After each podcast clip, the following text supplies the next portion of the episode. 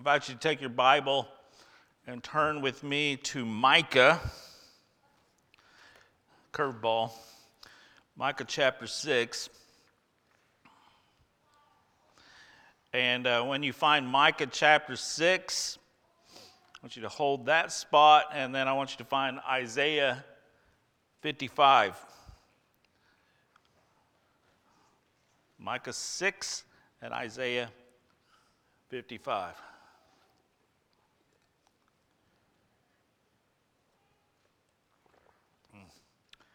Thank God for coffee, right?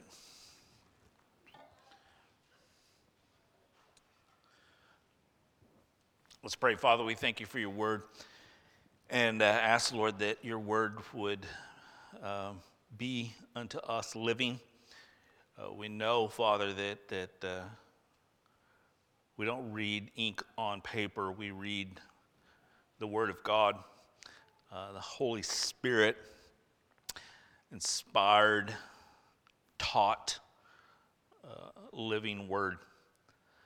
Uh, and so, Father, uh, we just ask that you would give us, Lord, a sensitivity to that same Spirit, the Spirit that inspired uh, these words. May the same Spirit teach us these words, apply these words uh, to our, our lives, to our church, Father, to, to our minds. Tattoo them on our, our minds, Lord, that uh, we might put on these, these, um, these glasses of truth when we look out at others and the world. So, Father, we ask you, uh, guide us today. Come, Holy Spirit. Do what only you can do through your word. We ask it in Jesus' name. Amen. Daniel Meyer tells a story of an elderly woman who heard a sermon in which she felt God encouraging her to, uh, to look for ways in which she could use her particular gifts and situation to minister to the needs of others. She was like so many other Christians who wanted to do something, but really didn't know what to do. So she thought about her gifts and realized that she'd been told by others that she had the gift of hospitality.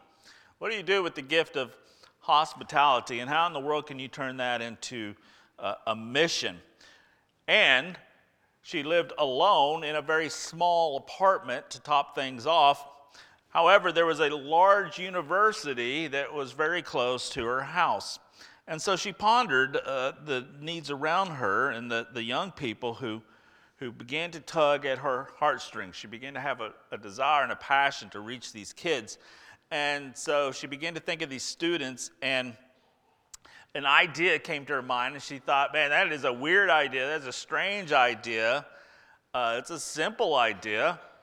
Uh, and she tried to talk herself out of it, but she decided, why not? And so she took a, a stack of three by five cards and she wrote on one side of the card, Are you homesick? And on the other side of the card, she put her name and her address and she said, Come by for tea at 4 p.m. on a certain day. And she put her phone number, her address, and, and she posted the cards all around the campus. Well, at first, nobody came and it was kind of slow, but then all of a sudden, homesick students began trickling into her house. Uh, one, and then a, a, couple more, and then a, a small group began to emerge. When she died 10 years later, there were 80 honorary pallbearers who attended her funeral. Each one of them had been a student who, at one time, found a hot cup of tea, a sense of home, and the gospel of Jesus and the hospitable heart of a faithful servant. I, love that story because it reminds me of, of what the church is and what the church is for. Every single person that we meet, every single one, whether you know it or not, is homesick. Every single one of us. We're homesick for home. We're homesick for Eden, for the garden paradise that our first ancestors were booted out of. And our job as believers in Christ is to provide people with a little slice of home, uh, to give them a, a taste of Eden, a reminder of that which is good and true and beautiful. And we all have this in us, this innate longing for these things. Even the Greek philosophers of old were able to tap in on the reality of, of humanity and its human longing for these three things. And every week it seems that someone these days is, is writing a new book uh, about millennials and Gen Z. Uh, they're coming out of the woodworks, and most of the books, uh, as they're geared towards the church, are focused on things like deconstruction and why is there this mass exodus of young people that are, that are leaving uh, the church in droves. And I could spend uh, really hours because I've read a lot of those books. I want to know.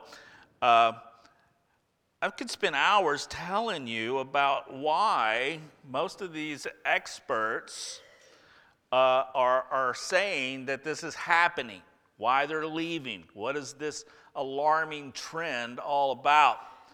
And uh, we could look at what the experts are saying, but it seems to me like an elderly woman whose name is anonymous, as far as I, I don't know what her name was, but it seems to me like an elderly woman had it figured out a long time ago. Uh, just give them a taste of home. There's this ancient passage uh, spoken by a Hebrew prophet. Uh, and though it's an ancient text, it never gets old. It's as relevant today as the day that he spoke it.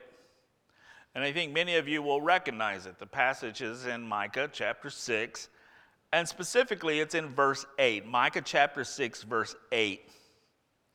He has told you, O man, what is good. And what does the Lord require of you but to do justice and to love kindness and to walk humbly with your God? Well, we're at the halfway point in our study of the book of Hebrews, and so I thought uh, it might uh, require us, it might be a good idea for us to have like a halftime. And in a halftime, you make halftime adjustments. And so that's what this is. We're, we're going to look at Micah 6 and, and Isaiah 55 to make some adjustments before we get to the second half of the book of Hebrews. And so Micah 6 8 seems like a really good place to, to do that, to make some adjustments. The prophet Micah is talking to a, group of Israelites, to Hebrew people, and his task given to him by God is to prepare those people uh, to go into exile. Uh, some of the prophets you read about are on the other end of the exile. They get to talk about the things that are coming as the people leave Babylon, like in the book of Ezra. But, but here, uh, it's on the front end. And Micah is going, All right, here's the thing. You guys are about to go into Babylon. You're about to go into captivity. Uh, you're going to spend a few generations there. Uh, here's some things that God wants you to do and to be like when you're in captivity. Three things. Number one, do justice. Number two, love kindness. Number three, walk humbly with your God. They are to do those things not in the comforts of Jerusalem, but right square in the middle of a strange land and culture. This is how they were to give the Babylonian people and the next generation of their own a slice of the home that they were going to leave behind. He, God, has told you, oh man. The word man here is very interesting in Hebrew because it's the word or the name Adam, Adam in Hebrew. He is reminding them, he's not directing uh, his word to a specific man when it says, oh man. uh, he is reminding the people of where they got their start. Back in the garden, back in Eden, to God's uh, original design for humanity. And since we're all descendants of Adam, uh, that means that this is instructive to us as well. This is what he has told you, descendants of Adam. That's mankind. And he has told you what is good. Well, the Hebrew word for good or pleasurable uh, means to experience what is good or pleasurable in a physical way. It means to see the good with your eyes. It means to taste the good. It means to hear the good, audibly hear good things. In other words, it's what's good to the senses. It's very physical. It's not just some kind of, you know, philosophical uh, good ideal. It is, it is, he has told you how to live in such a way that people see you and see the good in you and find pleasure in that. It's the exact same word, ironically, that is used in Genesis chapter 3 and verse 6 when Eve ate the forbidden fruit. Look at that passage. Genesis 3 6. When the woman saw that the fruit of the tree was good for food and pleasing to the eye. Good, pleasing, same word. Uh, and desirable for gaining wisdom, she took some of it and ate it. Now, obviously, again, the wording here is intentional. It is meant to take us back to the garden. Uh, this time, we are to remember what was lost at the garden and what can be regained. Uh, this is a, a boots on the ground spirituality. Uh, this is spirituality that can be perceived with the senses. This is street level spirituality.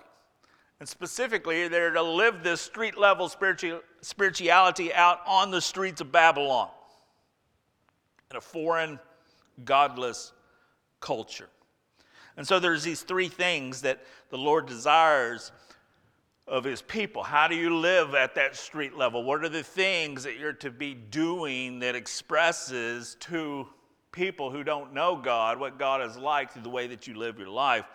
And these three things, as we see in the text, we're going to look at one at a time. These three things the Lord desires for his people. They answer uh, the question, What does the Lord require of you? And then you have these three things. By the way, the Hebrew word for require means to seek. In other words, we could say this is what the Lord seeks for you. This is what the Lord desires for you. I, I like that better than the translation of this is what the Lord requires. Require sounds, well, that's law. And let's not make this mistake of, of thinking that God requires us to do these things in order to be saved.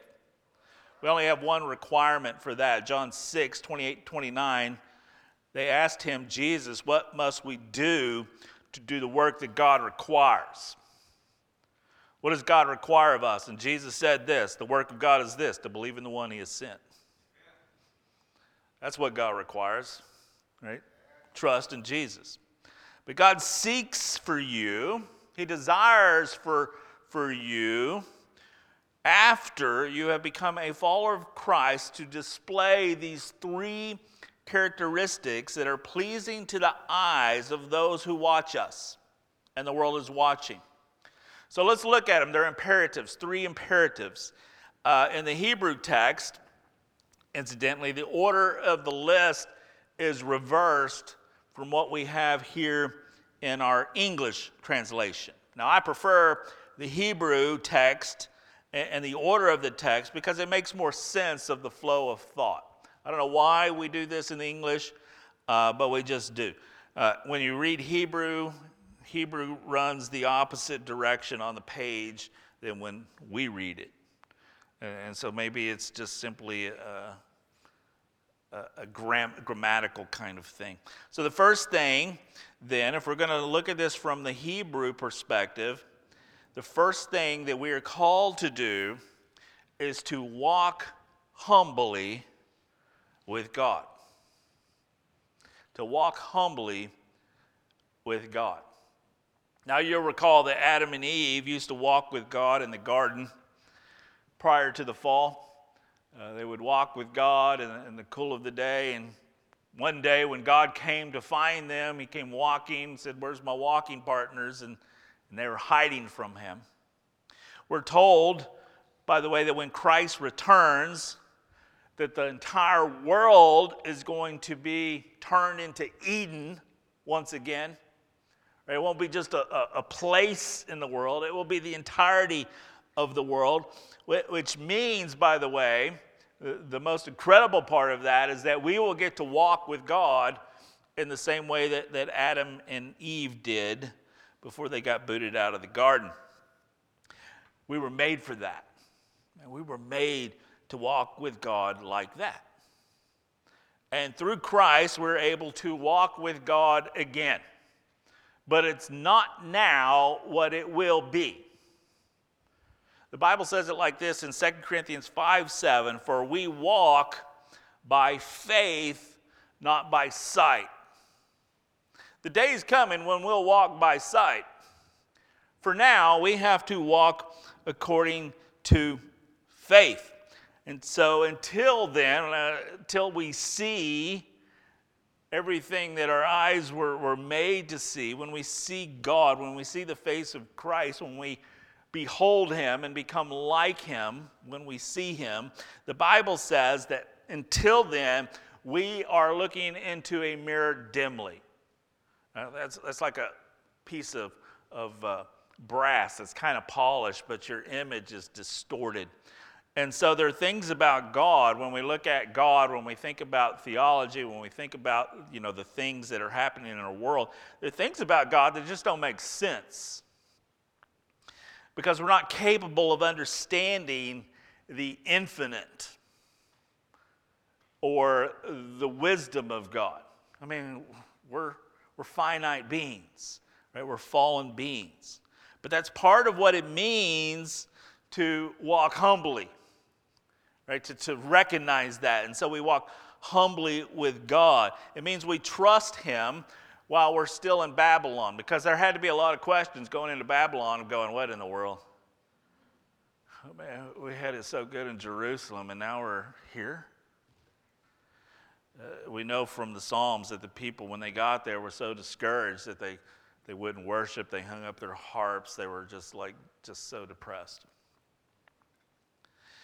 And so God was like, man, no, man, I'm, I'm, I'm the same God in Babylon as I was in Jerusalem. So, what does it mean, therefore, to, to walk with God? What does that mean? It's a phrase we like to throw around a lot in church. Uh, we've all heard the phrase, well, you know, how's your walk with God? Uh, but do we understand what it means? Well, the word walk is used to describe our way of life. And so it, it means that we are doing life with God. It, it means that we walk with Him, which means we are in close proximity to Him as we live life daily. The Bible says of uh, people like Enoch that he walked with God. I love that passage. Enoch walked with God and he was no more. Uh, Moses is said to have walked with God. He's also said to be the most humble man who's ever lived, and he walked with God. We are called in the New Testament to walk according to the Spirit, to walk by the Spirit. So, walking with God, uh, really, what it, what it comes down to, what it boils down to, is walking with God means enjoying God, enjoying His presence, uh, uh, His, his company. I just want to I just want to hang out with the God of heaven. In the book of, uh, well, not the book of Romans, in the Romans in, in uh, the Gospels, we're told uh, could, uh, could go up to anybody on the streets of Jerusalem because they had invaded the city. And, and, they could go up to anybody, you know, you're on your way to work and you're just minding your own business, and they could look at you and go, hey, you, I need you to carry my armor. I need you to carry my, my pack. I need you to carry all my stuff. Weighs about 75 pounds. And according to the Roman law, you, you had to carry that. You couldn't argue with them, that wouldn't go well. And you would have to carry that up to a mile. After a mile, you could throw it down on the ground and say, All right, I've gone a mile. Jesus said, Go two. Uh, and, and so that would have been a really unpleasant walk, wouldn't it? You know, I mean, how, you think there's ever conversation that was, was really positive? Oh, yeah, absolutely. So, how's your day going? You know, that, that would have been a very unpleasant walk. In the case of Jesus, the exact opposite is the case. In Jesus, he says, Let me carry your stuff.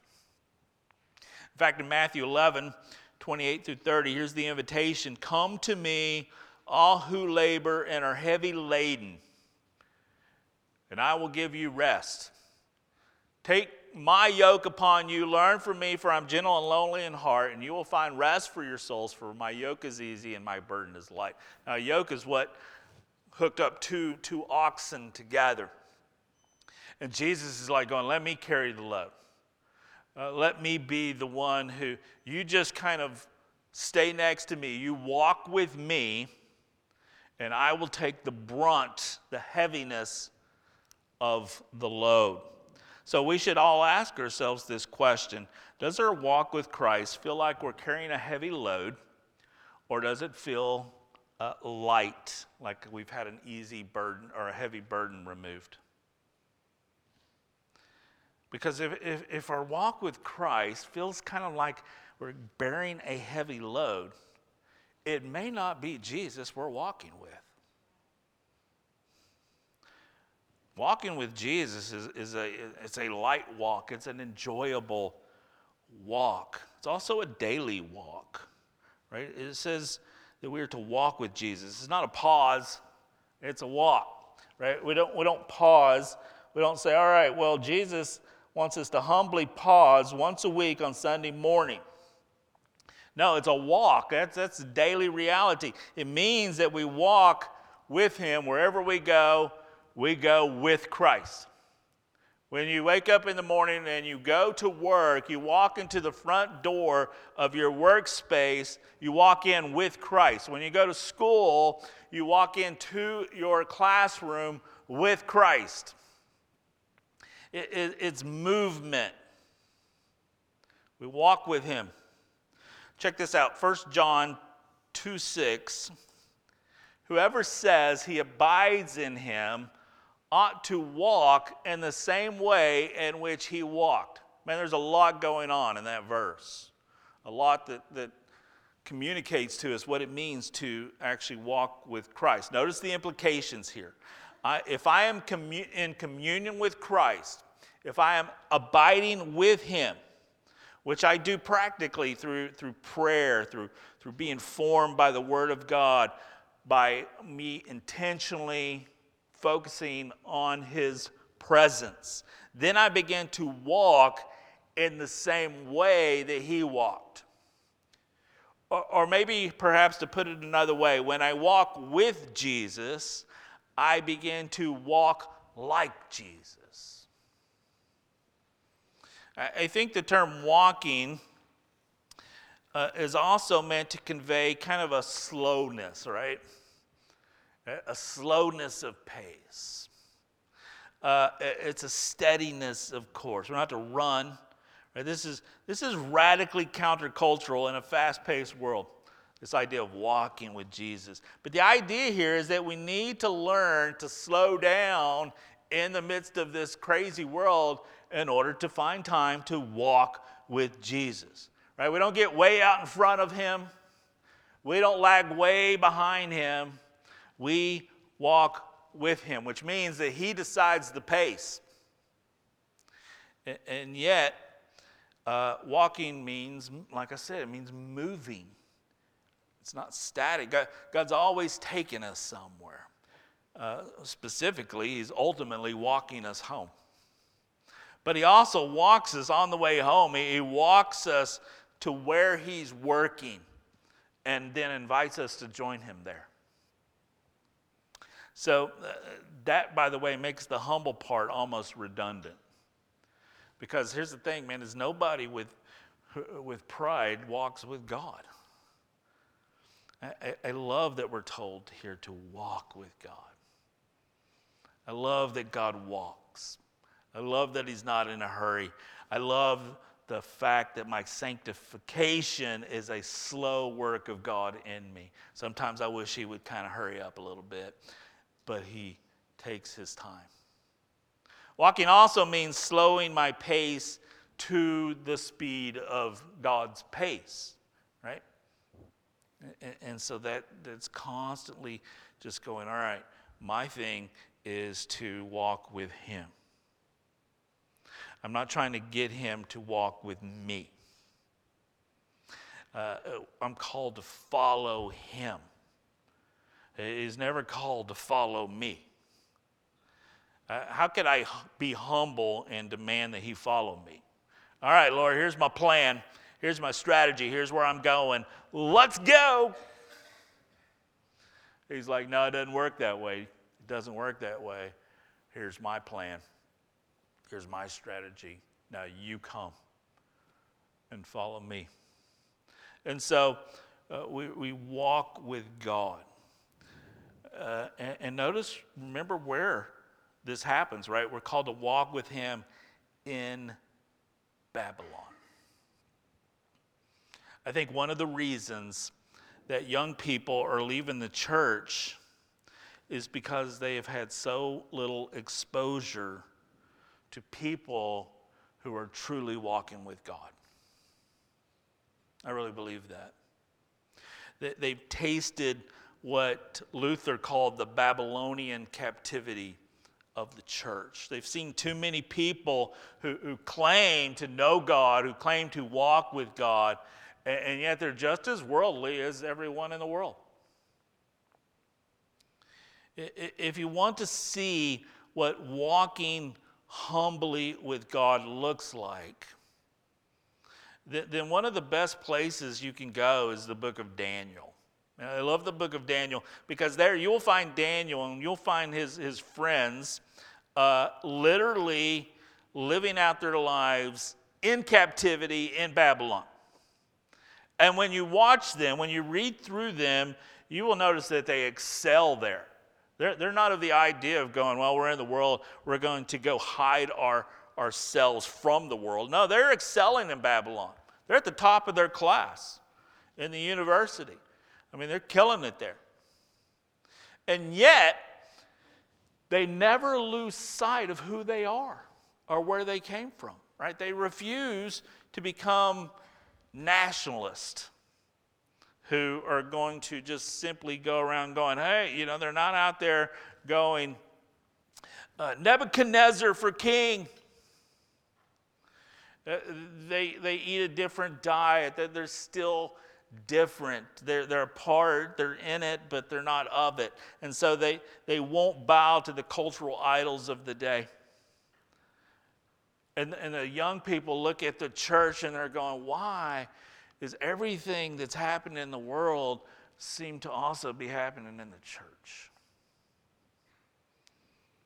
Uh, it's just as messy inside as it is outside.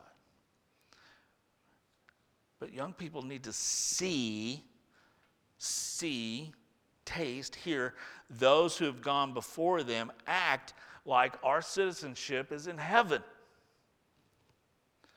rather than in the world.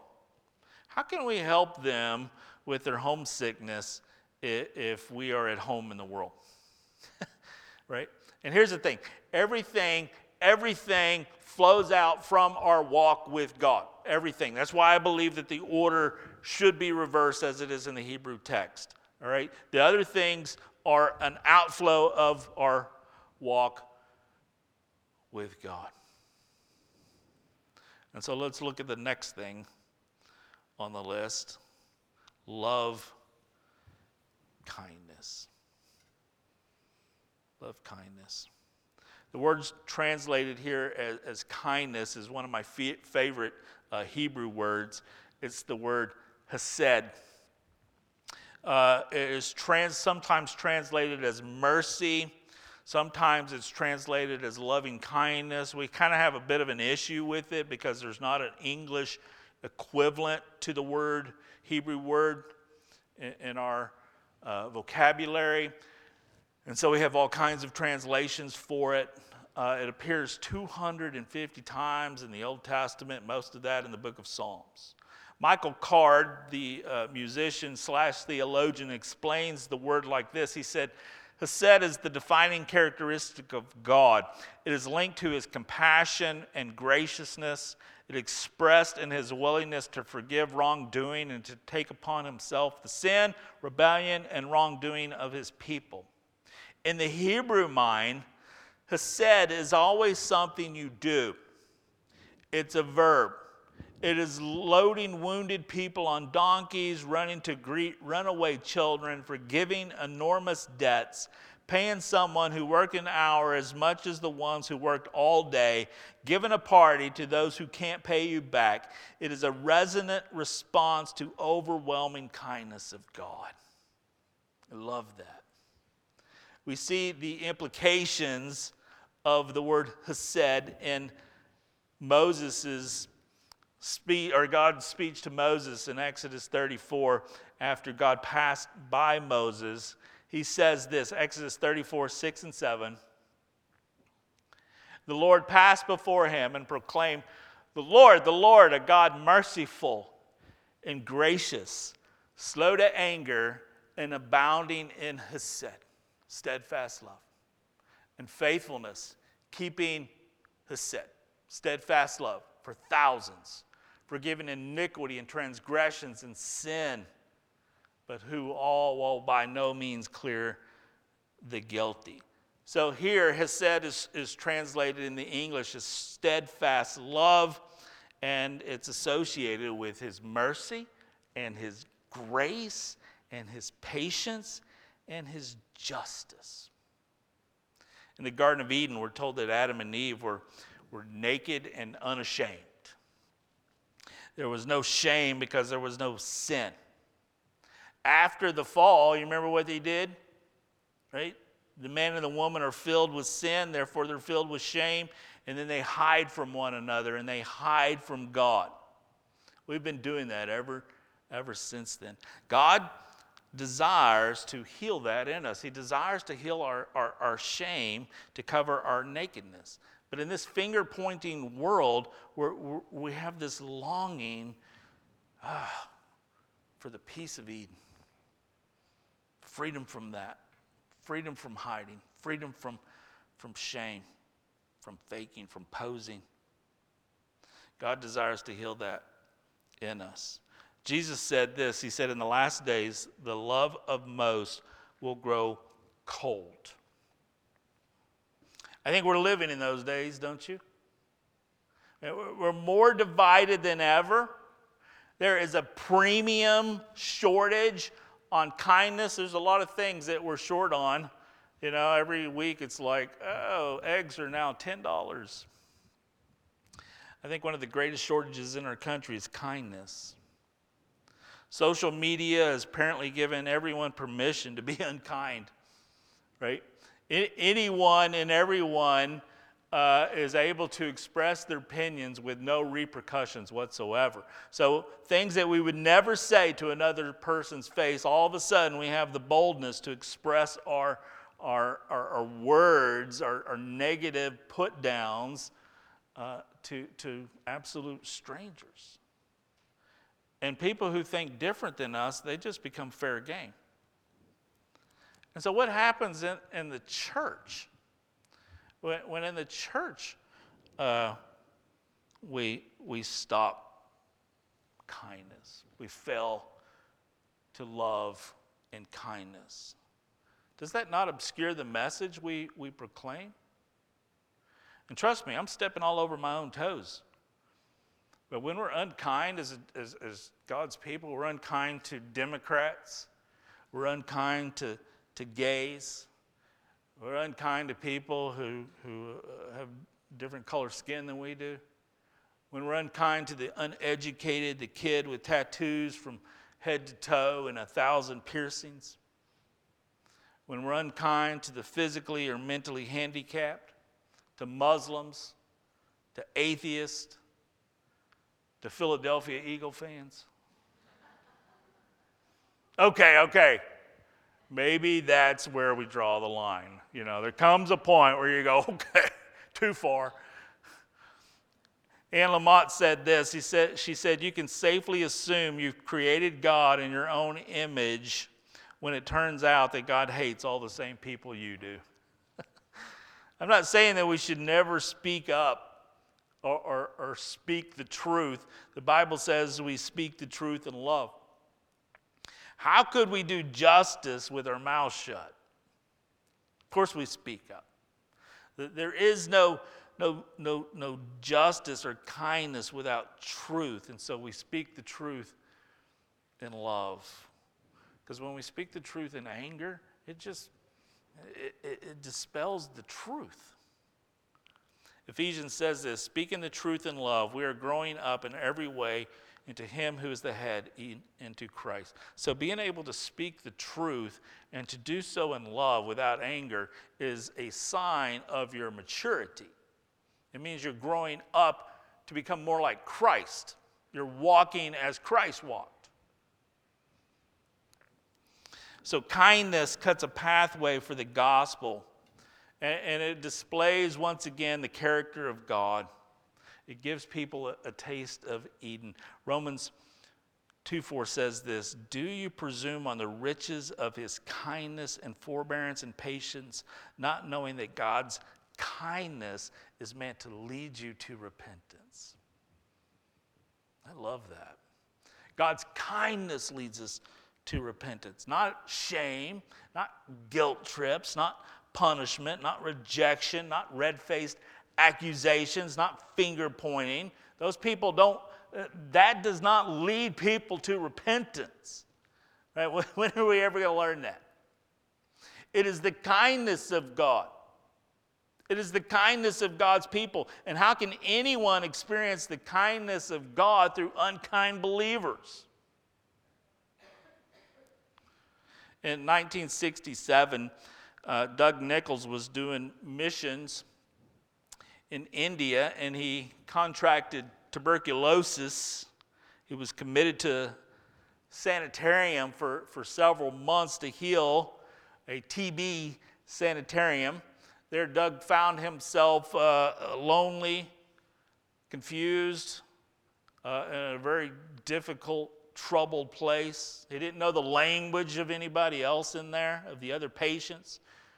And yet, like the woman we, we started off with, he wanted to do something.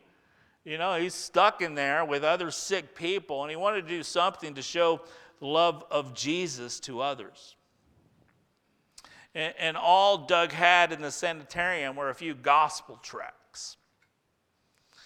And fortunately, they're in the language uh, of the, the people there. And he tried to pass them out. He's like, I'll just get you know, the word with these tracts, even though you know, here you can't speak to them, uh, nobody wanted them. They're like, no, we don't want that. Then one night, Doug woke up at 2 a.m. and he's coughing so violently that uh, he, he could hardly catch his breath. And, and, and while he's having this coughing fit, he noticed this little old emaciated man across the, across the aisle trying to get out of bed. And the man was so uh, weak that he couldn't stand up. And, and he was just struggling and he whimpered and he tried again, but, but to no avail. It was just a miserable sight. In the morning, Doug uh, realized that the man had been trying to get up in order to go to the bathroom. And the stench in the ward was terrible. And the other patients there were angry at the old man for not being able to contain himself. And so the nurse cleaned up the mess. And after she cleaned it up, she slapped the old man. The next night, Doug again sees the old man trying to get out of bed, but this time uh, Doug got out of bed with him and he went to the old man and he picked him up and he carried him because he couldn't walk. He carried him to the toilet. It was just a hole in the floor. And then he brought him back to his bed. And this old emaciated man kissed Doug on the cheek and promptly went to sleep. Early the next morning, Doug woke up to a, streaming, a steaming cup of tea sitting beside his bed uh, that another patient had made for him. And the patient pointed at his stack of tracts and was like, Can I have one of those? The next two days, one after another, patient said, Could, could I have one of those tracts too? And the gospel spread throughout that sick ward. While in Babylon, be kind. Be kind. That, sanatorium is kind of like the Babylon, it's kind of like the world we live in. And people are so broken and sick. Be kind. Be kind for the sake of the gospel. Be kind to the waitress, even if you're getting bad service, because you don't know. None of us know. Maybe that waitress was up all night with a sick child. And she had to leave that sick child at home with the sitter in order to come and serve your table. And we're angry about it because it's not up to par. Be kind. Be kind when you drive. Be kind to the poor. Be kind to the apathetic teenager who shows no interest. Be kind to the mother with the screaming kid in the grocery store. Be, be kind. Well, let's look at the last characteristic God seeks for us because uh, I, I, believe it's the flip side of, of being kind and loving towards one another. It, it, it's also included in the concept of Hesed, and that is to do justice. To do justice. Hmm. To do justice, I think, means to stick up for the world's underdog. That's my definition. Biblical justice is rooted in the character and the nature of God, just like all these things are. So it makes sense that if we are God's ambassadors in our, in our schools and in our neighborhoods, in our workplaces, that He expects us to represent Him by doing what He does and being like He is, which means to do justice. That's, that's one of the ways we show people what God is like. Cornel West says this justice is what love looks like in public. The world is full of bullies. From the big kid taking the little kid's lunch money to the big corporation using overseas sweatshops filled with modern day slaves to manufacture goods. God wants his people to stand up against the bullies of the world for the sake of the victims. That's what he's called us to. And justice comes in so many different flavors these days. It's all over the place. Greed instead of generosity, trying to get the advantage or the upper hand over someone, especially who is weak and less fortunate than us, cheating people, classifying people, judging people, ignoring people, ruling over people, abusing people. There, there are there are so many people, so many people, so many young people that are wounded by someone. And they are struggling with the idea how could God have allowed that to happen to me? How can He be just if, if, if and allow that to happen to me?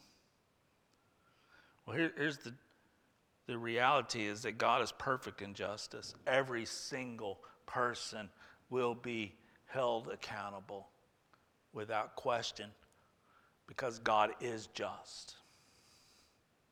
God is going to make everything right. Justice will be done. Nobody gets away with anything. But what happens when the church becomes the bully? or when Christians play the part of the bully. Uh, wow, this is what so many young people are seeing, tasting, and, and, and hearing. Right? Recently, uh, in the last uh, five, ten years, we've seen celebrity pastors, names that we all recognize and, and, and all enjoyed listening to. Mark Driscoll and, and James MacDonald. Most recent is Jason Meyer, who, who actually was the guy who filled the pulpit after John Piper resigned. Every one of those guys, celebrity pastors, were either fired or resigned. You know why? For what? Bullying. They were bullying people in the church and they were bullying staff members. When the way of the Lamb is replaced by the way of the dragon among leaders, the gospel is forever stained. And that's happening. When Christians, when we're just as racist as white supremacists, when, when uh, we use Jesus to en- endorse our political agendas, when we attempt to cover up sexual abuse in the church, like Southern Baptists have done, when we blame the victims or we cast uh, even more shame on the wrong people, are we not bullies? And so many precious young people, man, they've been bullied enough in the world. They've been, they've been wounded, they've been abused, they've been uh, violated, and the church has got to be a safe haven. It's got to be a, a sanctuary of healing. It's got to be a taste of Eden. It's got to be. God's always been for the the underdog. Always. He always takes the side of the oppressed. In every case, he takes the side of the weak, the poor, the forgotten, the abused, the powerless, and, and he wants to do that through us. I told you to, to, uh, to hold your finger at Isaiah 55. Now turn there and then go over to Isaiah 58. I was wrong. Isaiah 58.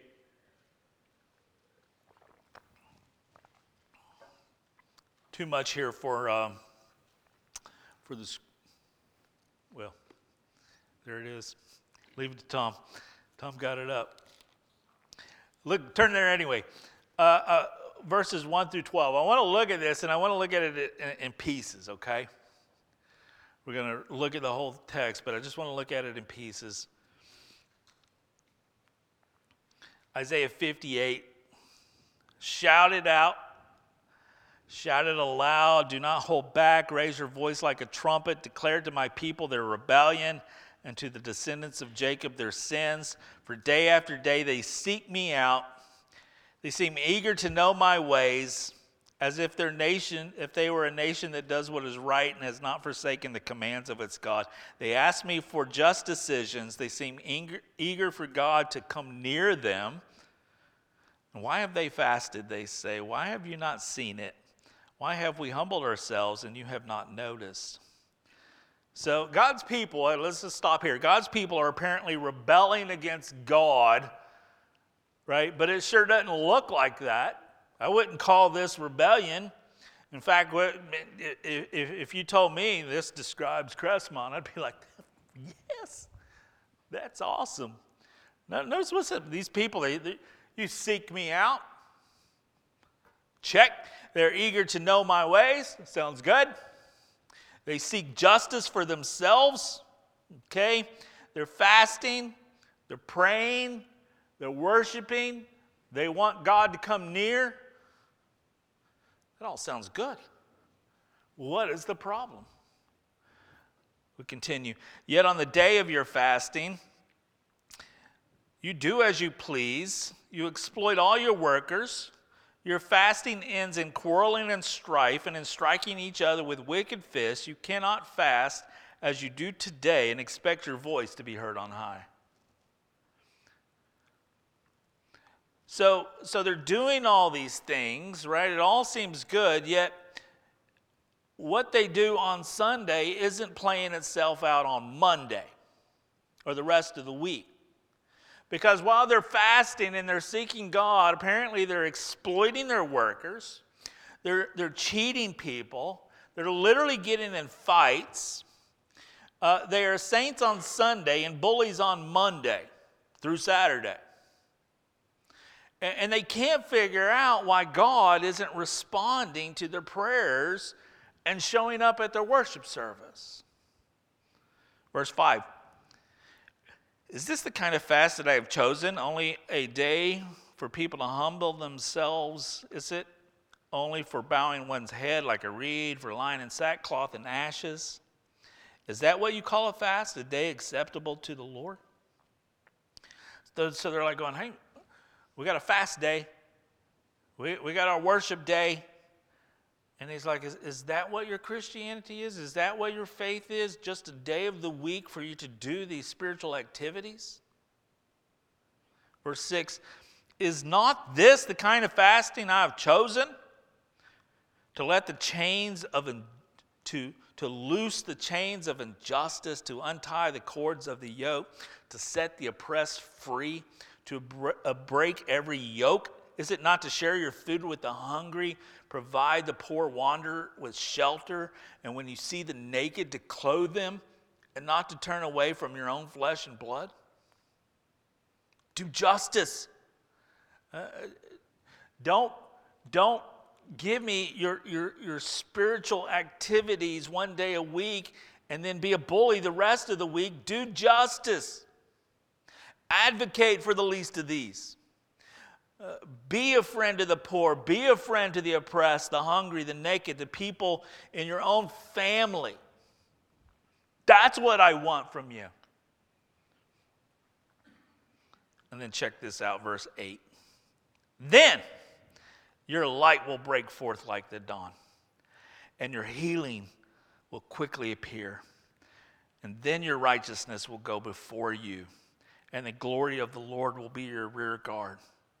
And when you call, the Lord will answer, and you will cry for help, and he will say, Here am I.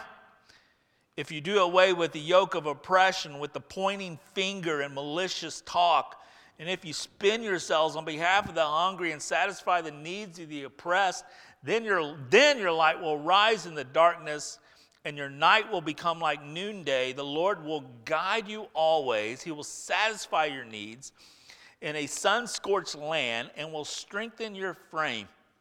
And you will be like a well watered garden, like a spring whose waters never fail. Your people will rebuild their ancient ruins and raise up the age old foundations. You were called a repairer of broken walls and a restorer of streets with dwellings. So, so basically, he's going, do justice, and then revival comes. Do justice, and then your prayers become something I jump to answer.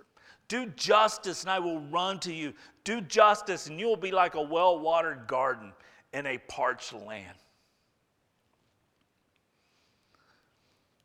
Do you see what happens when the church repents of bullying and turns to do injustice, God shows up. And there's healing, and there's answered prayer, and there's spiritual power.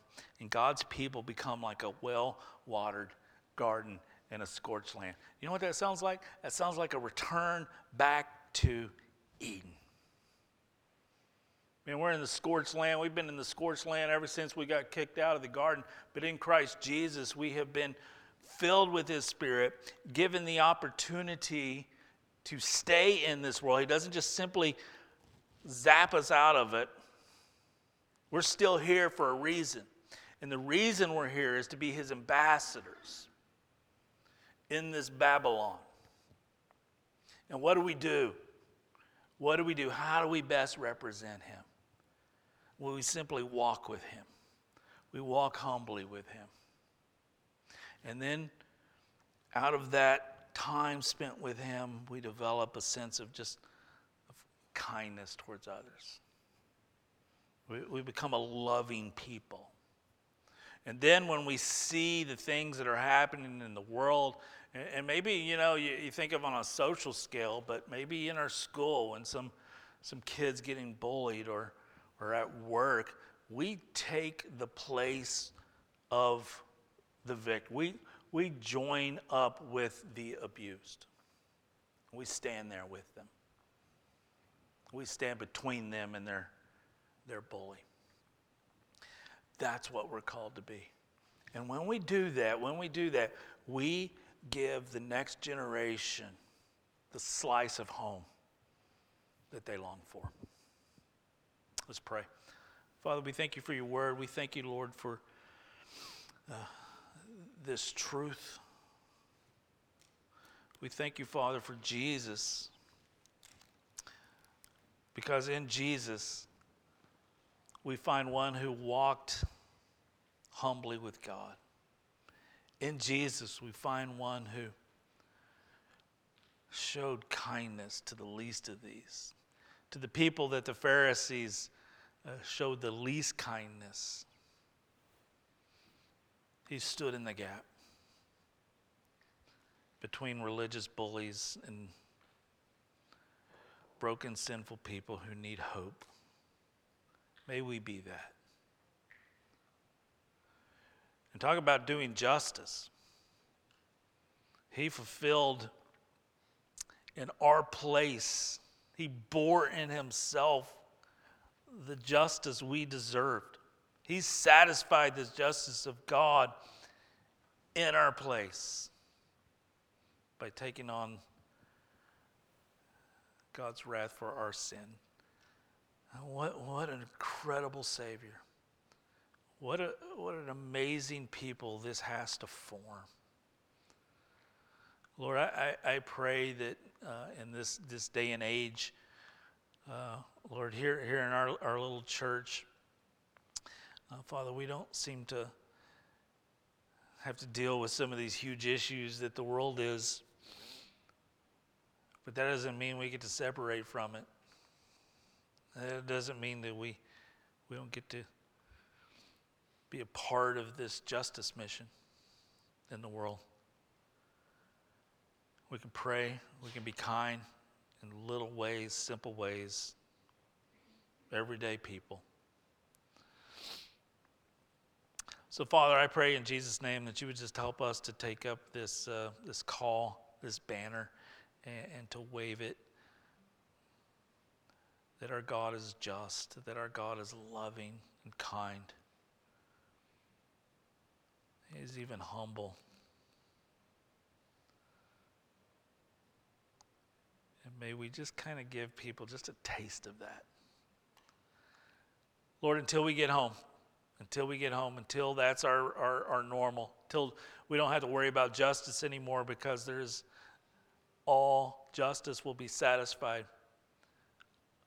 Until we don't have to worry about needing to be kind anymore because everyone will, will love one another with a perfect love as we are loved.